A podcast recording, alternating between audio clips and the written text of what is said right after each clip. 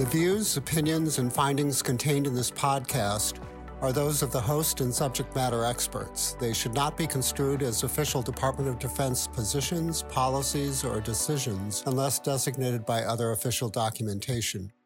Hi, welcome to Clinical Updates in Brain Injury Science Today, or Cubist, a podcast for healthcare providers about current research on traumatic brain injury, also known as TBI. This program is produced by the TBI Center of Excellence, or TBI COE. I'm your host today, Don Marion. Today I'll be speaking with Amanda Gonneau. Ms. Gonneau is a physician assistant at TBI COE. Amanda and I will discuss a study entitled Development of a Blast Exposure Estimator from a DoD wide survey study on military service members, written by Lieutenant Claire M. Modica and colleagues, and published in the Journal of Neurotrauma in November of 2020. Hi, Amanda, and thanks for bringing this article to our attention today. Could you tell us a little bit about the study, please? Hi, Don. Nice talking to you again. So, I thought this study was really interesting because, as you know, the topic of blast exposure and how blast can induce mild TBI symptoms has been a hot topic for several years now. And uh, you know, before we really dive into this study, I think it's important to give a little bit of background on some of the work that has been done in the blast exposure arena. So, when I deployed to Afghanistan in 2011, the Army had just started issuing these new blast gauge sensors to certain service members. And I know back then it was really exciting because we hoped that it would help identify service members who'd been exposed to too much blast or who may have concussion symptoms as a result of blast exposure. So, my understanding of that program is that there were a lot of inaccuracies with those gauges. And honestly hmm. don the blast gauge sensors weren't really they weren't really correlating with service members who were experiencing concussion symptoms so blast exposure that was high enough to trigger the sensor was causing concussion symptoms in some service members but didn't really have any effect at all on others so ultimately in 2016 the pentagon made the decision to pull those blast sensors from use and i've read some recent articles that the military is trying to improve that technology and bring those gauges back. But as of this time, I do not believe that these types of sensors are something that are regularly issued. So basically, there's still this unanswered question as to how much blast exposure is too much. And also, is there a cumulative effect on the brain? Does a high number of lifetime blast exposures correlate with poor outcomes or more concussion symptoms? Very interesting, Amanda. Yeah, I, I remember uh, the issues about the blast gauges. And so um, I know that in the sports world, Amanda, there have been studies that showed that cumulative head impacts in football players may correlate with poor long term outcomes. Were these researchers looking to see if there's a similar correlation with long term blast exposure? Yeah, that's exactly what this article was attempting to answer. So, the study I think that you're referring to was a 2017 study that was done with Dr. Anne McKee's group at the Boston University Alzheimer's and CTE Center. And if the listeners are interested, we can drop a link to that article in the description of this episode as well. Um, but that group developed a formula called the Cumulative Head Impact Index, or CHII, and they attempted to estimate the number of subconcussive head impacts that a football player may have sustained over the course of his career.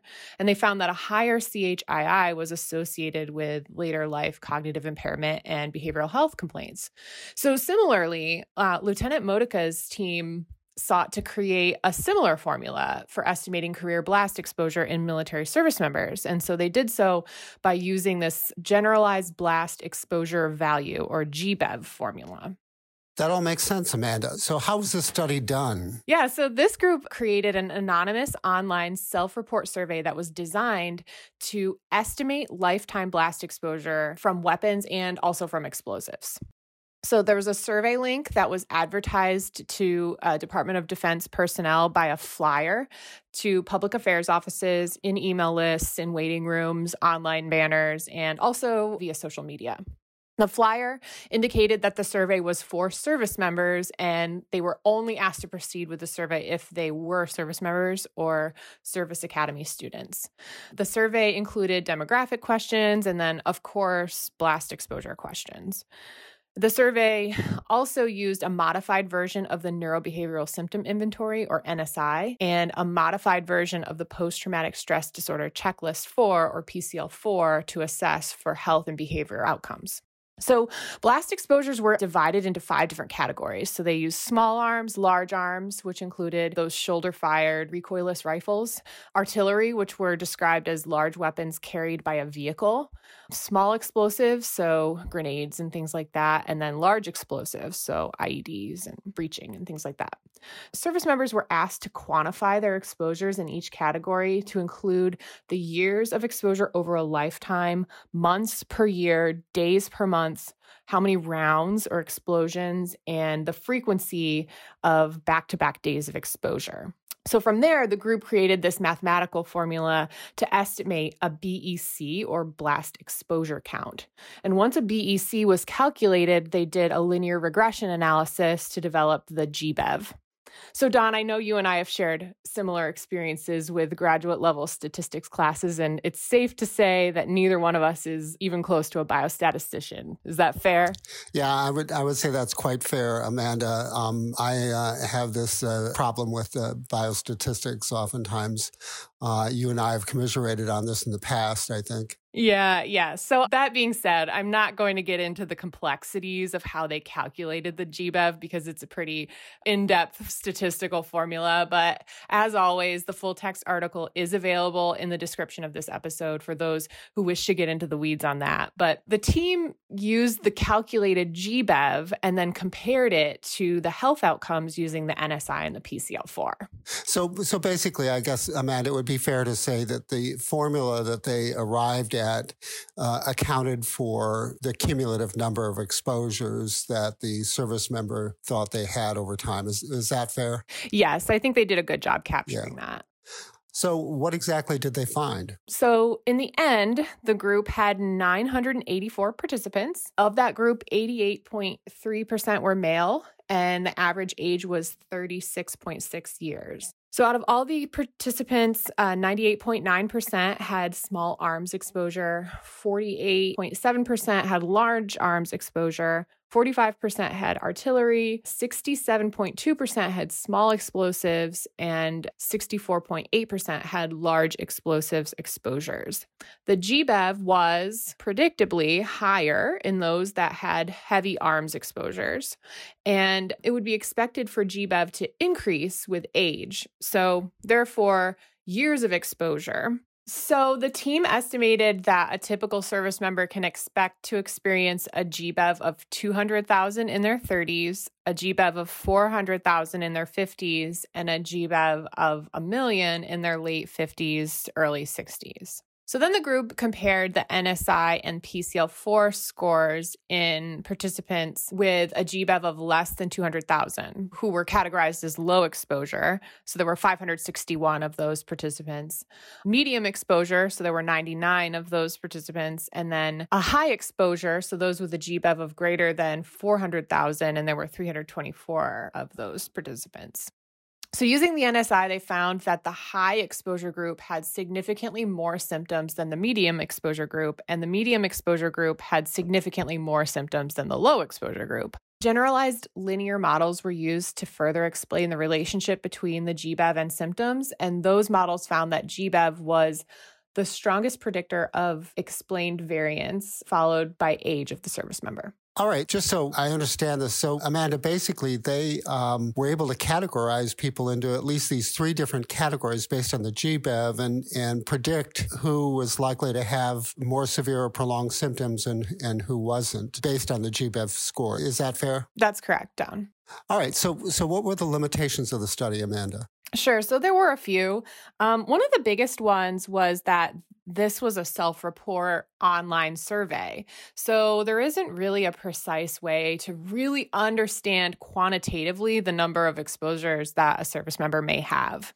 And interestingly, the article points out that the way that the GBEV is calculated makes exaggerated responses additionally magnified.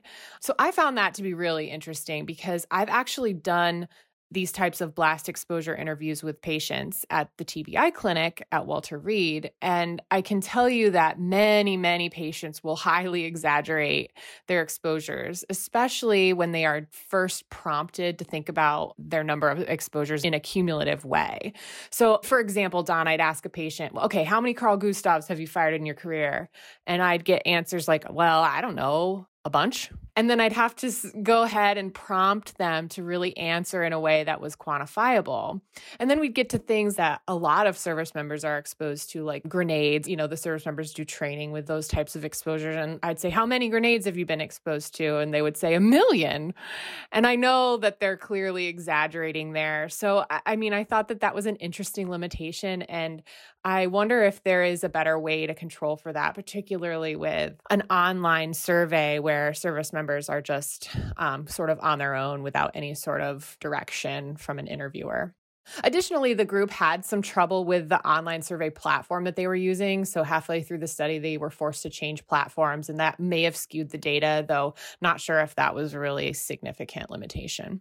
Okay, so Amanda, what are the key takeaways, and and specifically, um, do you think as a provider that we should be calculating a GBEV for all of our active duty service members and veterans to better understand their risk for post concussion symptoms? Yeah, that's a really good question. So, I think that this was a really interesting study, and the authors proposed this model to calculate estimated blast exposure for military service. And I think that's really important. But I'm really not sure that we should be calculating a GBEV for every service member. I think that it's a pretty complicated calculation and certainly not something that should be the burden of the primary care provider or the clinician, but perhaps it could be something that we could look into documenting as part of maybe like a VA physical exam or retirement physical and could be an indicator for providers that maybe additional testing is needed. You know, I think that there could be more to come, and there's certainly a lot more to learn about the effects of cumulative blast exposure and concussion symptoms in our military service members. And it's a good aspect of the patient history to take, especially with those blast exposed service members. So I'm interested in this, and I really think that there could be more to come. And I'm interested in some of the new blast gauge technology that may come out. And I hope to keep abreast of the new literature on this in the future.